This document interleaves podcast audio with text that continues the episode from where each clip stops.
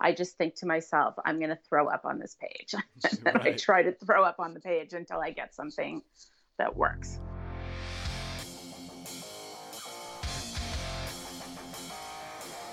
Amy Fish is here, bruh.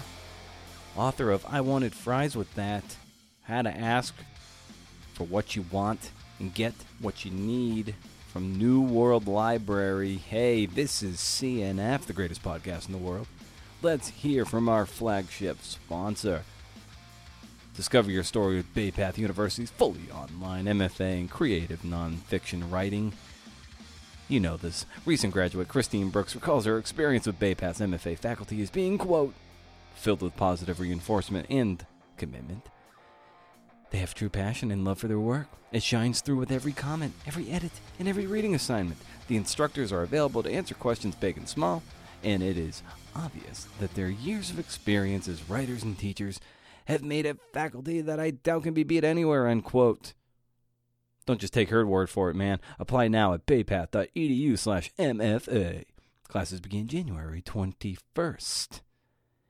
You know what also sponsors this podcast? My monthly newsletter.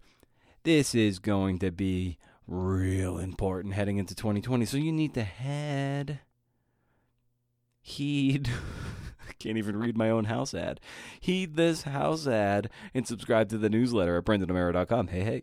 Once a month, it might be weekly, who knows? No spam, can't beat it.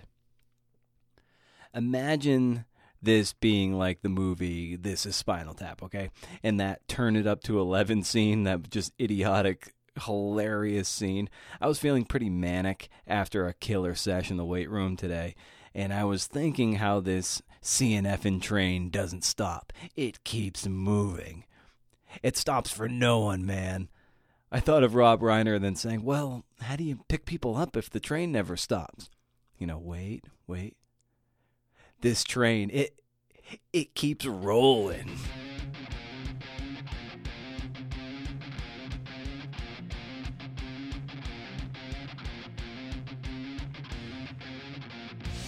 I don't know why, but that cracked me up. It just did. And I gotta say, before my lift, I was feeling a bit morose. And this intro was going to be a one way train to Bummerville. But I'm feeling all kinds of good.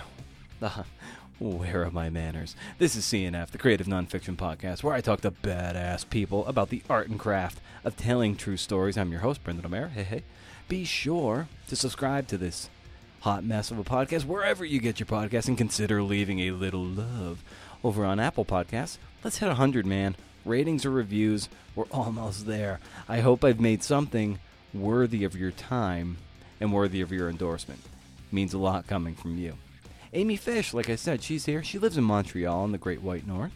She's the ombudsman at Concordia University and resolves complaints from students, faculty, and staff. She has written for the Huffington Post Canada, Reader's Digest, and the Globe and Mail. And like I said at the top of the show, name of her book is I Wanted Fries. With that, how to ask for what you want and get what you need. Pretty rad. What I love about Amy is that she got kind of a late start in this game. I think eight years ago is when she like kind of took up the mantle, if you will. As cool as it is to hear about people who knew from when they were a little kid that they wanted to be a writer, I love that Amy, though always had a nose in a book, came to writing only in the last few years. So I, I like that. I like late bloomers and people who come to these things late because they gotta do it, right? So why wait? Here's episode 181 with Amy Fish. Huh. Nice. So uh, actually, to kind of start things off, I wonder, uh, you know, what what's something really good that you've read lately? Uh, a book or or anything? What what are you reading lately that's really just like kind of really just it's sticking in your brain? I'm listening to Masterclass and I'm listening to David Sedaris' class right now. I think I'm on lesson three. Nice. And it's just great to hear him talk about the process of writing. And what he's talking about now is where he gets his stories from. And I find when I listen to these things, they stay with me. And then I think of more stories indirectly. Mm. You know what I mean? Like I I listen to his story ideas. I'm driving, so I'm not even taking notes. But then I'm on the elevator going up to my office and I'm like, "Oh, that could be a story. Ethical dilemmas on the elevator." And I don't know if I would have thought about that if I wasn't listening to the master class that he was giving. Nice. What are some other um, it's what are some other takeaways you're getting from that? Well, so far that's what I'm getting. He's talking about how to be funny, which of course is a topic very dear to my heart. Yeah. And he's talking and he's talking about exaggerating, which I think I do pretty naturally. If anything, I have to exaggerate less. So that one's giving me a laugh as yeah. I'm listening to it. Isn't it kind of nice to with with respect to people like like him? You know, he's got this big stage perform uh, sort of presence, and then of mm-hmm. course, and then when you drill down, uh, like I've seen some of the ads of this master class on, online, mm-hmm. and um, but how it's it's much more muted in that there is like really rigor and work and lots of thought behind what he's doing and behind what we see on stage or on the radio. Yeah, I've actually never seen him on stage. I've always wanted to, and I've never been fortunate enough. So this is working for me. And I just, somebody just asked me if I would recommend it. And my answer is it depends what your expectations are. If your expectations are this is like taking a class with David Sedaris, I think you might be disappointed. But if your expectations are, oh, I could listen to David Sedaris being interviewed, or I could listen to David Sedaris talk about his work, then I think it exceeds expectations. Nice. Yeah, and have you found that it's it's giving you a lot of juice, a lot of fuel in the tank to want to tackle the things that uh, that sort of um, resonate with your taste? Well, yeah, and I I actually he talks about things that I agree. So I find myself talking out loud to him like I'm very interested in tiny little stories. And I like to write about very little things. And sometimes, especially in creative nonfiction, our colleagues talk about giant stories. And so I feel almost embarrassed. But listening to him makes it uh, feel right to me somehow. Yeah, for sure, and and uh, I, I like that uh, you know tiny little stories. I, I, I love the idea of drilling down on something that's really uh, that is that is sort of minuscule in terms of like physical scale, but like sometimes those smaller things actually have a lot of meaning to unpack, right? Right, right. I'll get. I could give you an example, which is the first year that I went to a Hippocamp Conference for Creative Nonfiction. I did a workshop with Sarah Einstein called the Collage Essay, and I was so new to writing that. First of all, I had never heard of Sarah, and second of all, I didn't know what a collage essay was, and so, and I didn't really completely understand that creative nonfiction was mostly memoir. I just I didn't know exactly what I was walking into. And so we had to write our essay and I wrote an essay about making a tuna sandwich. And then it became time. The first time I ever made a tuna sandwich was the the piece, and then it came time to share. And of course, I volunteered to go first, and I read about my tuna sandwich, and I'm all proud. And then the next person goes, and they're like, "We had no food in our house, and the cupboards were completely bare." And I remember going to school hungry. And I'm like, oh no, Amy, what did you do? And then the next person is like, I heard the footsteps on the stairs at night and I knew he was headed toward my room. Anyway, everyone had these big, deep, terrible secrets. Okay, Brendan. And yeah. I was talking about me and my neighbor not knowing that we had to drain the can of tuna and we were little girls and it was July and we made these sandwiches and they were awful and we sat under a tree and ate them. I mean, really, childhood. I was talking about, but it was really nowhere as profound. And I was so mortified after that.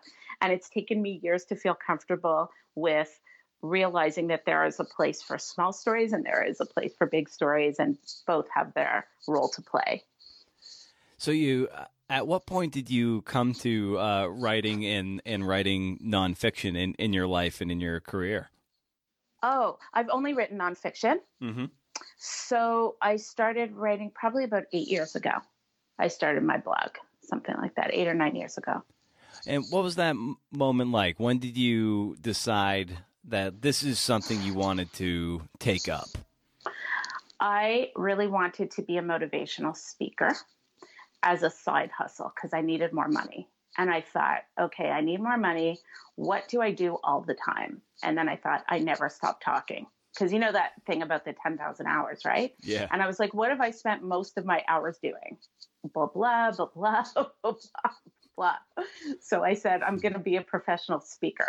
And then um, I did a couple of lunch and learns. People invited me to do to do very small things, and then somebody said, you know, if you want to be a speaker, the best the best way to promote yourself is to write a blog. And I was like, oh, okay, I, I don't think I'm going to have anything to say, but I'll try it. And I started this blog called Complaints Department.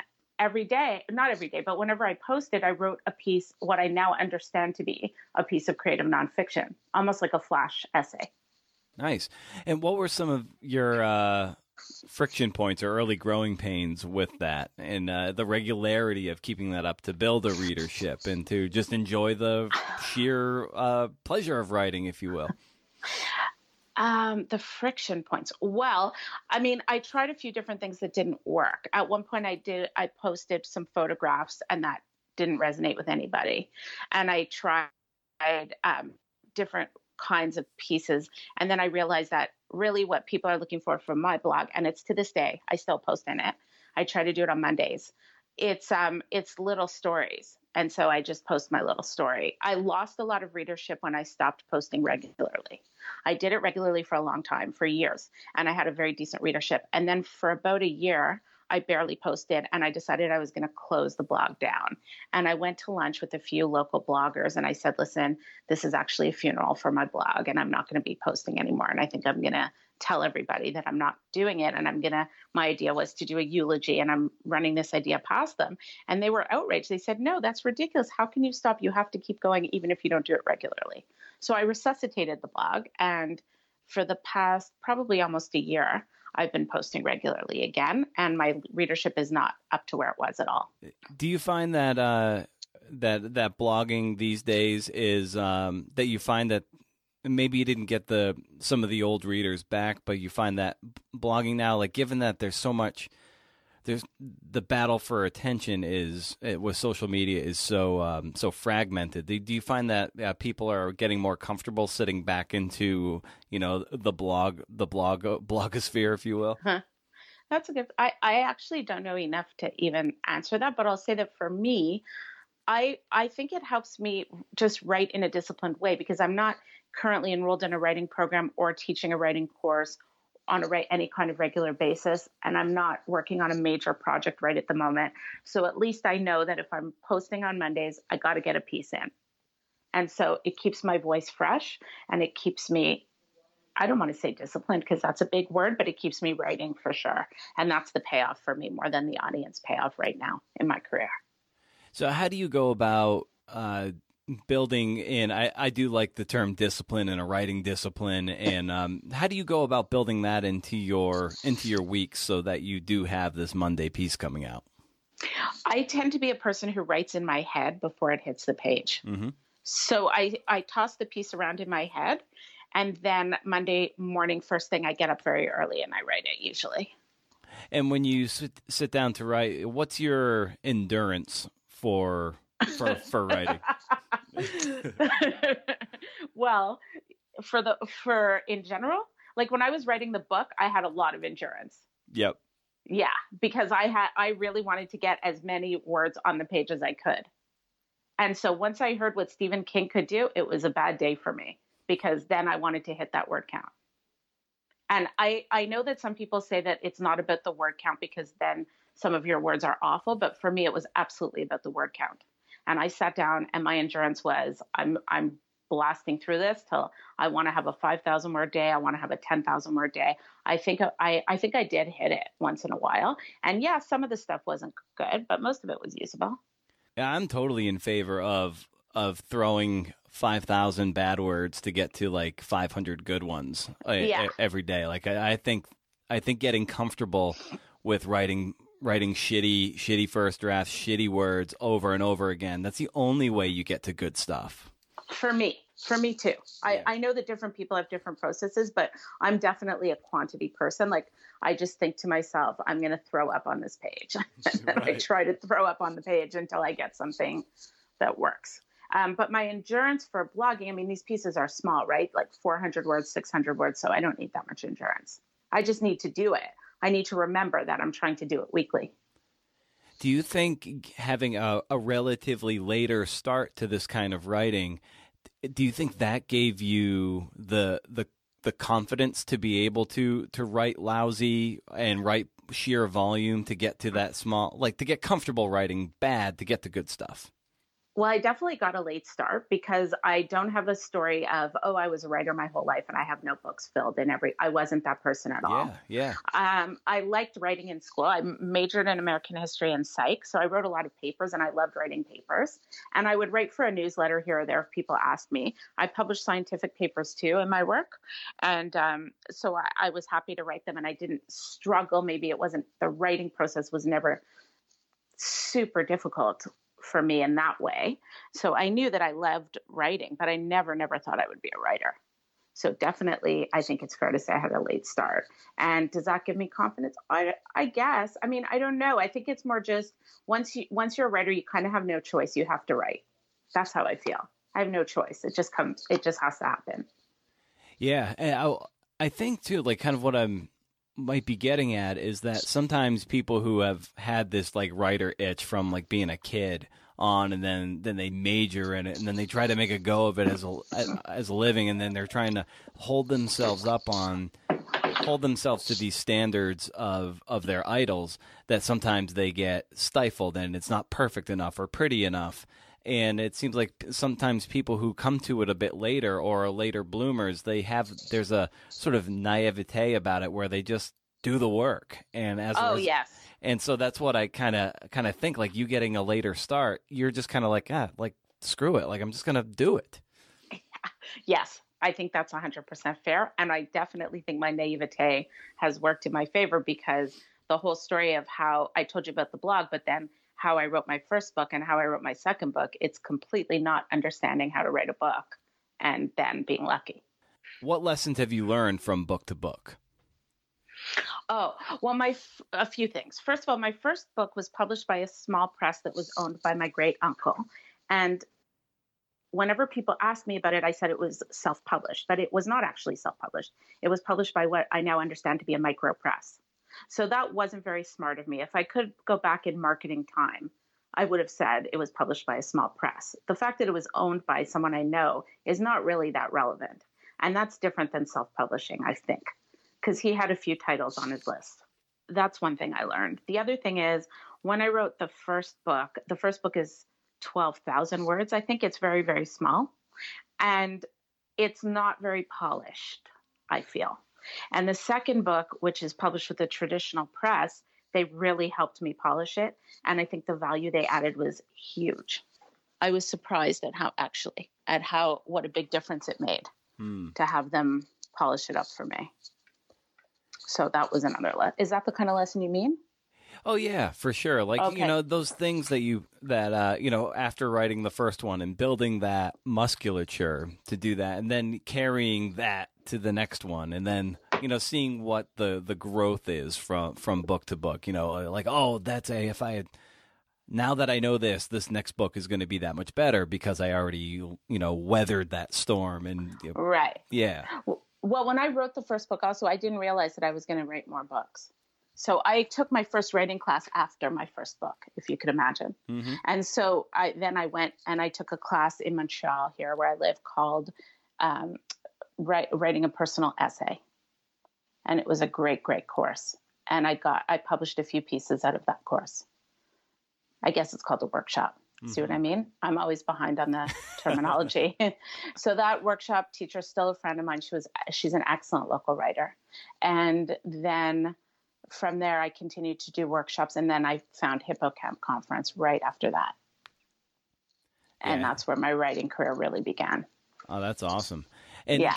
and given that you do a lot of your writing or pre-writing, if you will, in your head, uh, mm-hmm. I uh, I know that I, I kind of do this similar thing. I'm always carrying notebooks, but I often have like this notion in in my head, and it's um oftentimes you have this idealized perfect version in your head. Ira Glass talks about this, about that creative gap uh, yeah. between what you're capable of and what you think, uh, like what you want it to be and what you're capable of. And so, right. since you do a lot of that writing in your head, how do you start to marry that perfect vision in your head with what's ultimately coming out, and then trying to you know manifest the vision after you've labored through the work? uh, Brandon, that's the question, right? We're all trying to marry that. I, oh, I don't know. I have no secret formula. I mean, like you said, it's just the work, and I'm, I'll work. Like I'm okay to to have it not go, not go, not go. Sometimes I'll, I'll work on a piece, and if I can't marry the vision, then I save it and I abandon it. So I have a few pieces that have been in my computer for years. And I take them out every couple of months and try and make them happen. And if I'm not happy with them yet, they just wait for me to get ready. That's great. How have you learned to cultivate that kind of patience with with the work?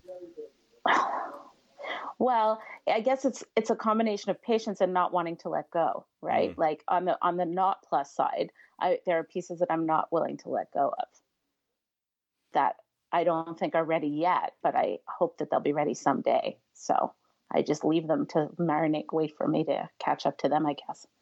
Yeah, eh, well, sometimes it's it, it, might just not be the right time for them. It eh, just yeah. You, have written it, but then maybe five years from now, it's just going to be the perfect moment. You will have stumbled across another experience that maybe makes it much more powerful, and then you can exactly. really run with it. Exactly. Exactly. Yeah, that's what I'm hoping. Right, and and what a you, you talked about tiny the uh, tiny stories, tiny moments. Um, what are things that interest you the most, that spark your creativity, that make you want to lean in and write these essays? You know, what really you know sticks in your brain? Well, I write about complaining a lot, so I'm very interested in retail transactions and stories where people try to complain effectively or ineffectively and they get what they want or they don't get what they want at the end. Mm. So when I hear a story like that, I really like to pull it apart. I'm also interested in dialogue. I'm interested in the way different people speak. So if I hear someone speak in a particular way, sometimes I want to use I want to write about them because I want to use that voice. Yeah. And what would you like where do you feel most engaged in the process? That the the writing part or the editing or the rewriting? You know, where on that spectrum do you fall where you feel most alive? Writing. Writing for sure. Editing is like I don't have the best editing habits because my editing habit is that if I'm working on something big, like a manuscript, uh, I have to. Uh, my inclination would be every time I sit at the computer, start editing from the beginning. So chapter one's going to be amazing. Chapter two is going to be okay. And by the time you get to chapter seven, it's pretty blah because it's only been rewritten a couple of times. right? Yeah. So that's not a good habit. So I had I had to break myself of that habit and just not edit till I was done. And that was hard for me. Mm. I like to go back and see what I did. But then I got get overwhelmed easily because when there's a big volume of work, right? Like I wanted fries with that has 27 chapters. So I, there's no way I could edit it every time I sat down. I, I definitely felt more engaged when I was writing new work, the new chapters. That was more fun. Yeah, I think Hemingway was always of the he always needed to reread everything he had written before. Um, and then keep keep going from there. I think he, oh. of course, had to abandon that at some point. Like if you're eighty thousand words in, you're not going to mm-hmm. read. But I think uh, I think especially early on, like if he was going to write chapter two, he would read one and and so forth down the chain. Um, that way, he was just kind of back right. back in it. Well, thank you for telling me that. I'd like to be in good company. And one thing that was preoccupying me was that I wanted to keep the same rhythm of each story so I, I didn't want it to read disjointed. So I was always making sure that the flow was similar. And so that required going back and, and looking at what I had done. That's a really good point, too, especially if something, uh, as, as an example, like, so this uh, book I'm trying to finish up, like, it's basically been a 10 to an 11 year project. And I'm a much different writer than I was when I started this 11 years ago. And mm-hmm. so I think to your to your point of you know reading the things that way, that way you're staying abreast of the tonality of it. Like because if you can write it quick enough, at least you're kind of the same writer between from when you started to when you finished it. But if right. it's like this long long ass project, you might realize like ah shoot, I'm like I'm like so different back when I started this thing, and then you almost have to rewrite the whole thing because you're better. It's like illustrators who do a hundred illustrations in a book. They get right. better by the end of the illustration. So then they want to keep going back to refine and refine and refine. Right, right. That's a real challenge. So as you as you're writing too, uh, I know sometimes in the middle of a project it can get daunting or overwhelming. Uh, how do you mitigate the overwhelm of being in the middle of something when you're p- past the honeymoon stage, but you know you've still got a long way to go? I set smaller goals for myself and I live by a schedule and I keep my eye on the end. Those would be the three things I do. What's the schedule you keep? Well, I because I work full time, right? And I have three teenagers and everybody still lives at home. So between my family life, which is pretty busy, and my work life, which is pretty busy, I have to figure out when I'm going to have writing time. So I have to put it in my calendar. So I book appointments with myself and then I can't get rid of them. So if I know, for example, Saturday mornings are a time that I usually write, if I know that I'm writing from six to noon on Saturday, then I better cough up my pages because I have nowhere else to put that in my week. That's great. Uh, there are some people I know that if they only they don't feel like they're writers or they can't call themselves writers because they might only have 6 a.m. to noon on a Saturday to do the work. Have you run across people like that too that don't feel you like know, it? It's so funny, Brendan, because like like I said to you, I was excited to speak to you today because I was excited to be on a writer's podcast like a real writer.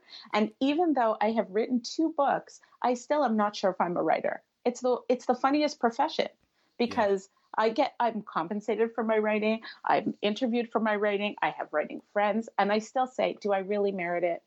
Do I really deserve it? So I can understand that 100%.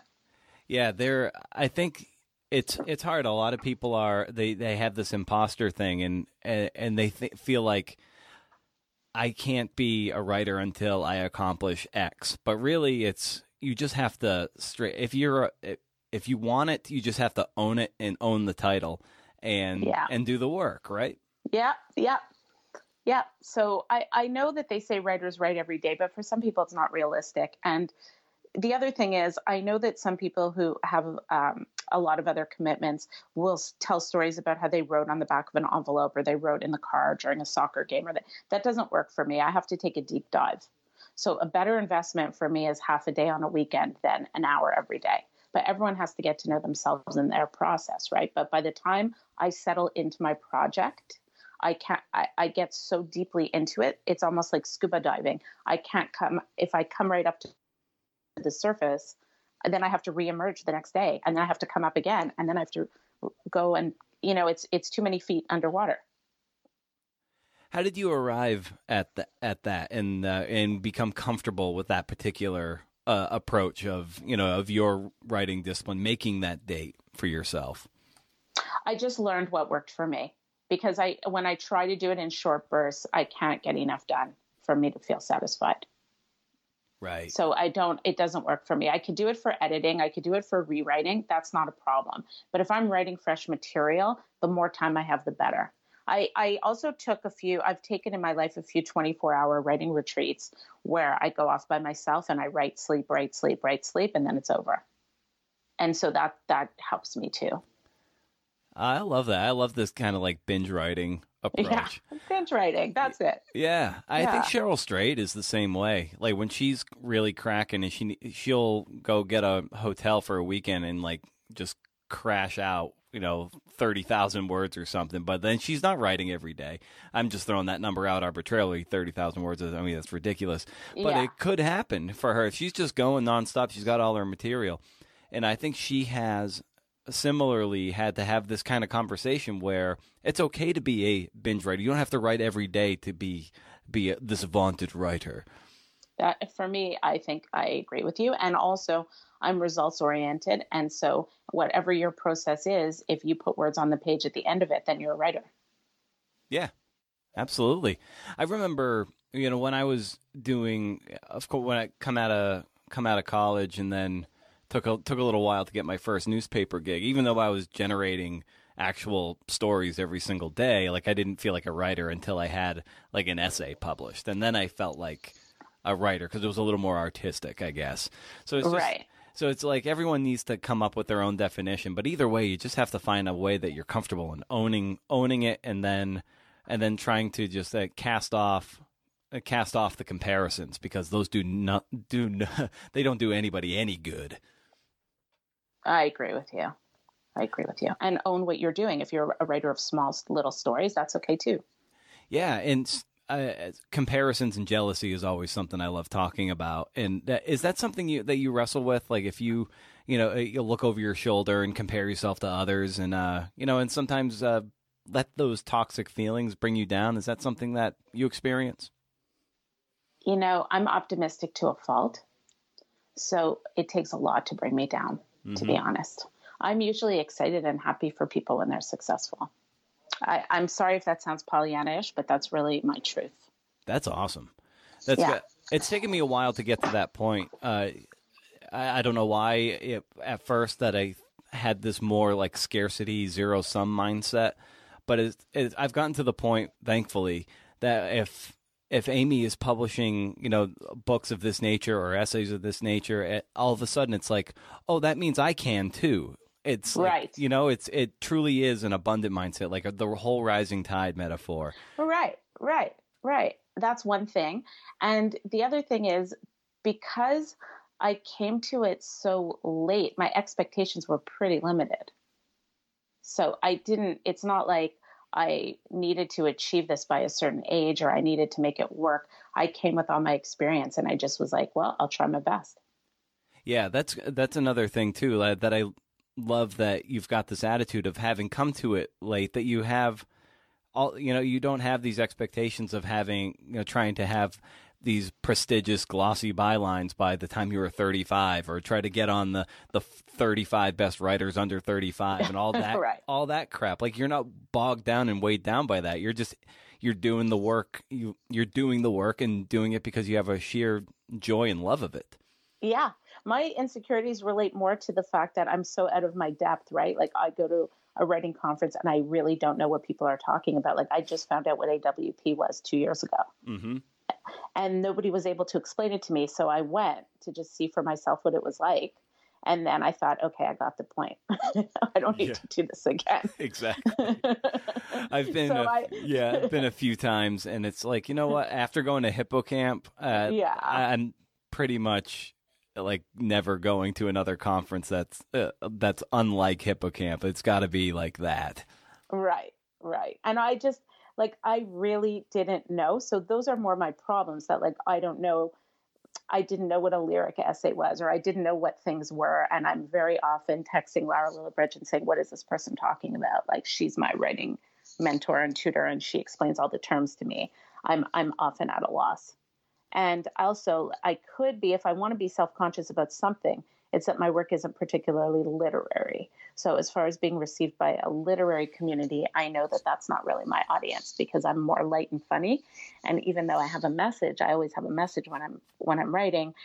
You know, it's not gonna. It's in terms of literary prizes or literary recognition. That's not really where I'm headed. That's great to recognize that. I know when I went through my MFA program, I got into this. I got into this thing where I had to try to write, you know, you know, pretty or literary, and it took me several years to kind of unlearn that and get back to like who I am at the core, which is just kind of mm-hmm. more gritty and ugly and irreverent. yeah. And so it's it's great that you have that recognition. I think oftentimes when we get into the the MFA thing, everyone starts kind of sounding the same, and it's um, they're all trying to impress each other, which you know you want to connect with the reader, not not necessarily impress other artists, if you will. Like, you, yeah. you, you want to write stuff that's going to be read, and so you and you, ultimately you have to just, you know, find out who you are at your core and just write to that and double and triple down on who you are. Hmm. And so now that I'm sitting in this position and I never, I don't have an MFA. I don't know if I should try. I don't know. Like, I, it's really a question mark. It's something that I'm grappling with right now. I'm wondering, does it make sense at this point, or or not. When, you know, when you're basically self-taught, it's hard to decide whether more formal education will help or what will it do to my voice. You know, these are my these are my concerns. Yeah, they're definitely great question. The fact that you're even asking those kinds of questions means you know you can have a good dialogue, a, a good conversation about it. Uh, I would, uh, in my estimation, I think knowing what I know now, I think I could have benefited from just writing more, doing more work, and then reading more extensively. Right. And then right. and then just experimenting, just fa- seeing what works, seeing what sticks against the wall, and and just just doing work. I think he, there's just no substitute for just doing a lot of bad work and seeing where where your talent starts to surface from. Yeah, and, w- and when you're when you're working and you're doing uh, you know various you know research or however you however you frame that, how, how do you go about organizing your your work and your notes and, and, and so you can access it when you're ready to do your favorite part of the writing process? I'm very paper oriented, so I have print things out and put them in binders. I take notes by hand. If I'm interviewing someone, I don't record it. And then I don't even type them up. I put the notes into a sleeve in a binder. And then I organize the binder. Mm. Very old school. And the reason I do that, I have a, a few reasons. One is because I find I listen better when I'm actually taking notes. And the other is because I'm not a journalist, I'm writing about the experience of this conversation as it relates to me. So I'm okay not that that I can't go back and fact check what I wrote down because I'm I'm interviewing you and I'm writing about how I'm perceiving what you're saying as part of it. So I don't mind that all I have to look back on is my own notes. I'm I'm it's a deliberate choice.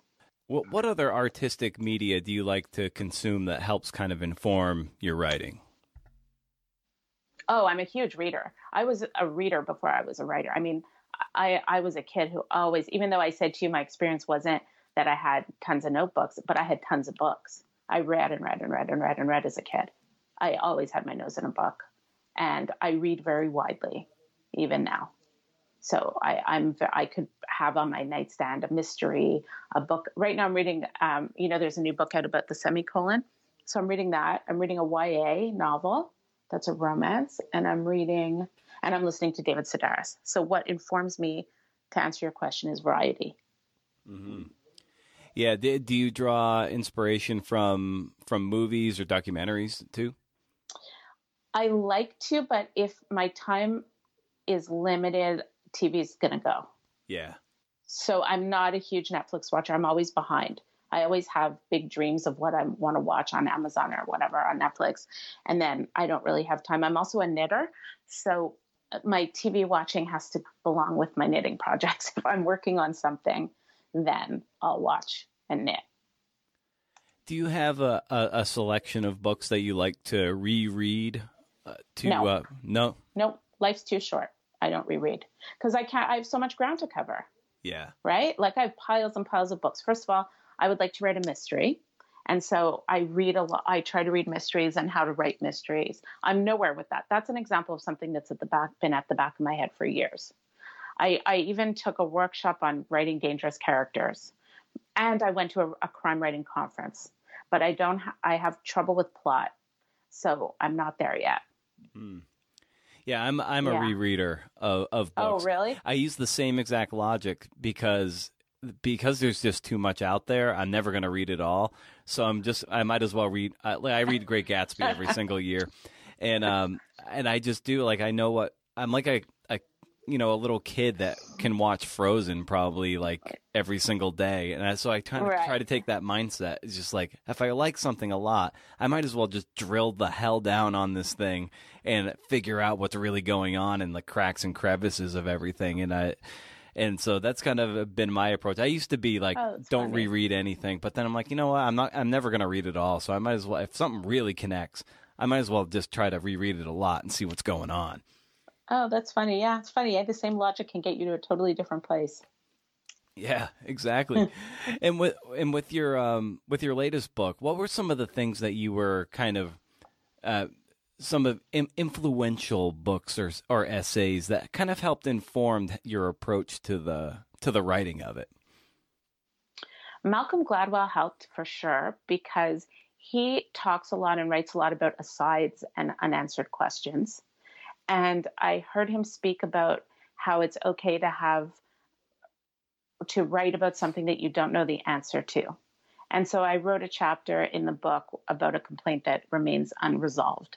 And when I wasn't sure whether or not I should include it, I thought about him and what he said, and I just was honest on the page and said this this was unresolved, and here's why, and here's why I'm including it. And I thought that was very interesting. So mm-hmm. that's one thing. Another thing is Um, I like footnotes and asides and details. So when I read a piece that has footnotes, I'm always very excited, and I included that in that informed my work as well. Did you have exactly. any uh, sticking points that were as you were writing? Uh, I wanted fries with that. That was um, yeah, they that were kind of hard to power through. Well, at a certain point, I felt like I was repeating myself mm. because the the basic theme of the book is that you have to stand up and complain, even if you're not doing doing it perfectly. So even though each of the 27 chapters has a lesson, the lessons are are different. The basic tenet of the book, book is if you don't complain, nothing's ever going to change. So here's how you complain about this. Here's how you complain about that.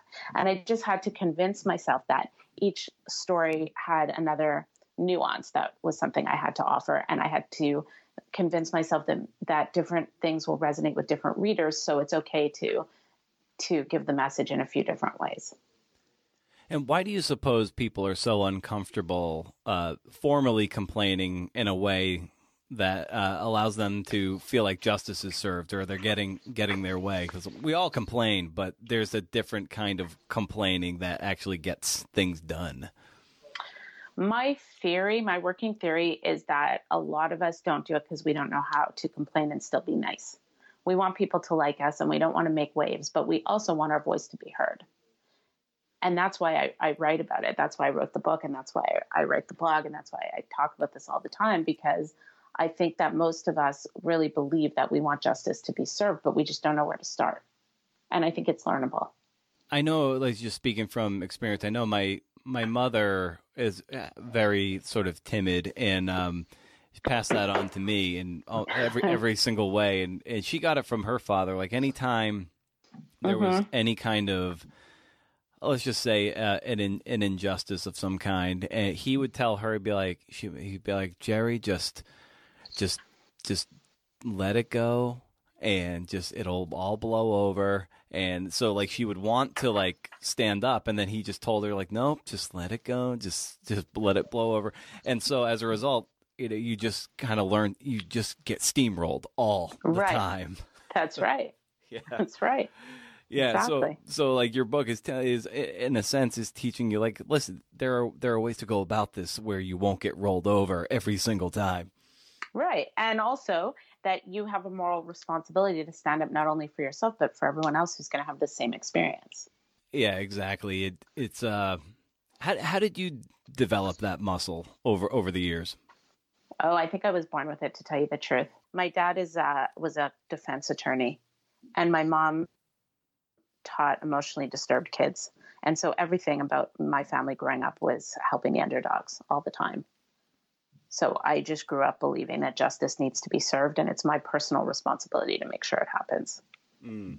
And it's something that uh, that I was thinking, like, what would I, you know, what what is something that I've always stuck in my craw that I never had the courage to complain about? And I, I think I think a, a big one would be like people who don't pick up after their dogs on on walks. And how would you how would you approach that? I would say, hey, hey, excuse me, you you didn't pick up after your dog. Do you have a bag? Did you need a bag? Did you need help? Like I would sort of say it as something like like they made a mistake. Like, oh, maybe you didn't see your dog went here. Yep. Or do you have a dog? I uh, I used to have two, and and so okay, yeah, so like this used to happen. Because uh, if I were if I were walking a dog at the time, I would say to the person, "Hi, oh, you dropped it. Your dog just went. I have an extra bag. Here you go." Yeah, like that. If I didn't have a dog, it's a little more awkward. But then I might say something like, "Hey, excuse me, that's my lawn," or I take, you know, I walk in this park all the time. Pick up, please pick up after your dog or maybe you didn't notice. Something gentle. Yeah. I would start there. Yeah, it, it's fun. Like starting, it's uh, it's hard though. Even if you're doing it, start trying trying to be gentle. You feel like you don't want to, because when you when you complain, you're being, of course, you're being judgmental, and when you're people people's hackles can go up, and uh, it's a matter like it's it's tough. That's a hard hard waters to navigate. I think for a lot of people. Yeah, I agree with you. I think the key is doing it in the least judgmental possible way. So that's where I would lead off with Did you run out of those bags? Oh, I hate when that happens to me. Mm. You know, that kind of thing. That's why if you have a dog, it's kind of easier. Yeah. You could say you saw them on sale, or you could lend one to the, you could say the person, I have one for you, or I can pick this up for you, but maybe did you notice? And with your with your writing and where you want to take take your writing, um, you know, where where do you see yourself? You know, what are some things that you're looking to accomplish? And uh, you know, what are some of those goals that are on your horizon, on your you know near and short term, uh, short term and long term? Oh, that's a good question. Well, in the short term, I'd like to get some of those essays that, as I told you, have been sitting on my computer for years. I'd love to get some stuff placed. So I, have been working on polishing some some things that I think could find a home somewhere. But that's a lot of work for me because there's researching and pitching and and fixing them and tracking it and you know that whole that whole thing. So that's a short term goal. In the longer term, I would like to write another book for sure. Do you think it would be? Uh, well, you know, you you said you wanted to write a write a mystery, of course, but uh, in the nonfiction world, is uh, is there's what's the you know you've done you've done this book, which is kind of prescriptive in uh, these these anecdotal stories of how to complain better. Uh, you know, what vision for some of the nonfiction, uh, maybe a nonfiction book you want to write? Um, you know, what might you want to tackle? I would be interested in finding a narrative nonfiction story that I could dive deeply into, maybe something historic, maybe a figure, maybe a story that happened that could involve a lot of research and then recounting the story in my own voice. Sort of a, a bigger project. I think that would be something exciting to work on. And something that struck me that you uh, that you said at Hippocamp, and I think you were echoing um, Lisa Romeo, uh, saying like aiming for a hundred rejections, yeah. in a year. That that yeah. really stuck with yeah. me. And oh, thank you. Yeah, I did say that. And then she actually wrote to me after saying she was echoing someone else. Now I can't remember who it was. so we're a few echoes down the road, but I I have tried. Not this year, obviously, because this year my book came out in October, so it's been hectic. Like I don't have so much um, psychic energy to be trying to get 100 rejections, but I really am nowhere near 100 submissions. So it's really hard to get 100 rejections. It does change your frame of mind, though, because you are excited when you get a rejection. You add it to the file. Yeah, I, I think it's just a great. it's like not bad news. Yeah, exactly. I, I think it's just.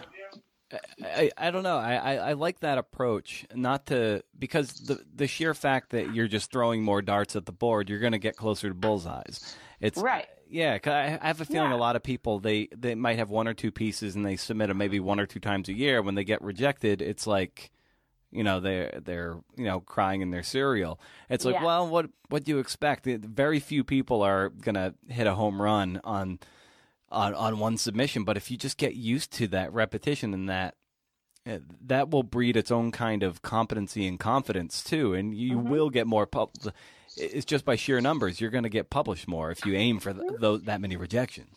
Right, and I I just got a, a, couple of rejections in the past few weeks, and it's it always stings a little bit. But my relationship with rejections is not it, they don't wound me particularly because they just mean I'm writing. If I if I'm not getting rejections, it's because I'm not getting acceptances. I'm not doing anything. I don't and and I don't know if that's due to age and expectation because I came to it later. If it's because I I um, I have another job, so it's not like I'm a writer and that's all. Um, that's my whole focus. So maybe that would make it more painful for me. Um, or maybe it's just like I said in general, I'm just very optimistic, and I think it takes a while to find a home for your, your for your piece. So I have rejection. Okay, I rule that one out next. I mean, you can't be a writer and not get rejected. So I I have trouble relating to how upset people get. Like I, I know that people get upset. They're in bed for days. Like you can't, you can't do that. That's expensive time that you're spending being wounded that you could be spent working. Right. Yeah, it's I think a great way to and I've heard some people talk about this too. Like they have like a tiered submission process. So they have their type A, well their their 1, 2 and 3 and 4 tiers for the essay or whatever. And it's just like it's almost like before starting any project or a business or a podcast, you should probably have how you want to end it built into its right. initial recipe. So it's like that way, you know, okay, when this is rejected here, we're just going right to level two and then level exactly. three, right? Exactly. Exactly. Yeah. Yeah, that's uh, yeah, I, I kind of I love, I don't love getting rejected, but there are so many because it means you're in the game. It's like the Teddy Roosevelt quote that Brene Brown has, like the man in the arena. It means you're in the game, and that's all that that's all that matters. And the longer you're able to play this game and keep going, you know, eventually it's you know things will happen for you, but you just got to be comfortable. Yeah, there. It's you can't get first downs every single time. You know, you're a hockey Right. hockey persons, of course, being Canadian. so it's it's you know you're taking lots of shots at the net to get that one goal. So it's Yeah. that's Yeah. you just got to be in it. Exactly. Exactly. And I also, uh, um, if I have a piece, like I have one piece that I wrote, which is about broccoli, and it's about um, a complaint that I once received where somebody thought that there was a vendetta against her husband in this nursing home because of the broccoli he was receiving. And I think it's such a good piece, and it's been rejected easily 25 times. So I have to realize that there's something wrong with the like the piece is not working. I have to I have to figure out another way to tell this story because the way I'm telling the story is is clearly not effective. At a certain point, you do have to say it's me, Yeah, right? yeah. It's such a subjective game, but Yeah, but to your point, like if it's re- been rejected 25 times by 25 different people, it's like okay, Yeah. you do have to The take a step back. and the last one was one of those rejections that took three seconds. Like I sent it, and the and the editor wrote me back. Oh, great! I'm looking for new pieces. Thank you so much. I'll get right back to you. And then, like within a half an hour, it was like, no, this one's not for me. What else do you have? like it. so, so I haven't played with the broccoli for a while, but I think I'm going to take it out. That's hilarious. yeah, Um, yeah, it's just an anti-broccoli agenda. That's that's right. That's right. what would um as it, we kind of wind down here um uh what would you you know what advice if someone's out there struggling right now you know just can't seem to maybe get the traction they want or they feel a bit beleaguered and just run down by the grind of of this kind of work you know what might you say to that person to to tell them to, to, to keep going what would, how would you approach them if you're having coffee with them and they're feeling down on their luck you know what would you say to that person I would say you chose to be a writer for a reason and get back to that reason. What about this interested you? What about this excited you? Try to get back there and think about your early motivation and how can you bring it back to the forefront. And at the same time, I would also say to the person, maybe you need a break. Maybe you need to be kind to yourself. Maybe this is a moment for you to refresh and recharge and take the time to, like you said, watch those doc- documentaries, listen to those podcasts, do some of the things that will inform your work later on. I think that's great. Amy, where can people find you online and get more familiar with your work and then maybe where they can find I wanted fries with that and uh, just get more familiar with your work if they don't know you already? My website is amyfishwrites.com and my blog is called Complaint Department. You can find it on the front page of the um, of the website. There's a button that says blog, and all my old blogs dating back to I think 2011 are all still available online. Oh, fantastic! Well, I'm so Yeah. I'm, I'm so thankful that you you're able to carve out time on a Sunday to do this, Amy. Like, thanks so much for for doing this and and for Oh, thank and, you. and for writing the book. It was a lot of fun to read, and uh, I think it'll help a lot of people out. And uh, so yeah, Thank so th- thanks so much for doing this. I look forward to a chance where we get to do it again. All right. Thanks a million. Thanks for having me. You got it, Amy. Take care. I honestly don't know how these podcasts are getting done every week, if I'm being honest. I was telling my wife that I don't know how it's happening. We're both pretty overwhelmed with work and life, and I, I told her this morning that I have no memory of these podcasts coming together. I'm very detached from it in a way. I'm like I'm floating somewhere outside of myself. It's very dissociative and weird. Anyway, subscribe to the newsletter, of CNFers. A little tease. I get a lot of books. You know this. I read a lot of books, and I often donate a lot of them. I'm thinking, why not just randomly raffle them off to people who subscribe to the show? I mean, why not? You listen to the show. You're likely interested in a lot of the books that from the people that are on the show. Why not just give some away? You know? Why not? You know, you're giving me a little bit of your time, a sliver of your time every week. It's the least I can do. I do this, you know, might as well throw in some sugar. So, anyway, subscribe to the newsletter. Like I said, good stuff coming once a month. No spam. Can't beat it. brendanomeara.com. Hey, hey. If you deem this show worth sharing, link up to it on social media. You can tag me in the show at CNF Pod. Though, as you know, maybe you don't, but I'm scaling a bit back on social media hard.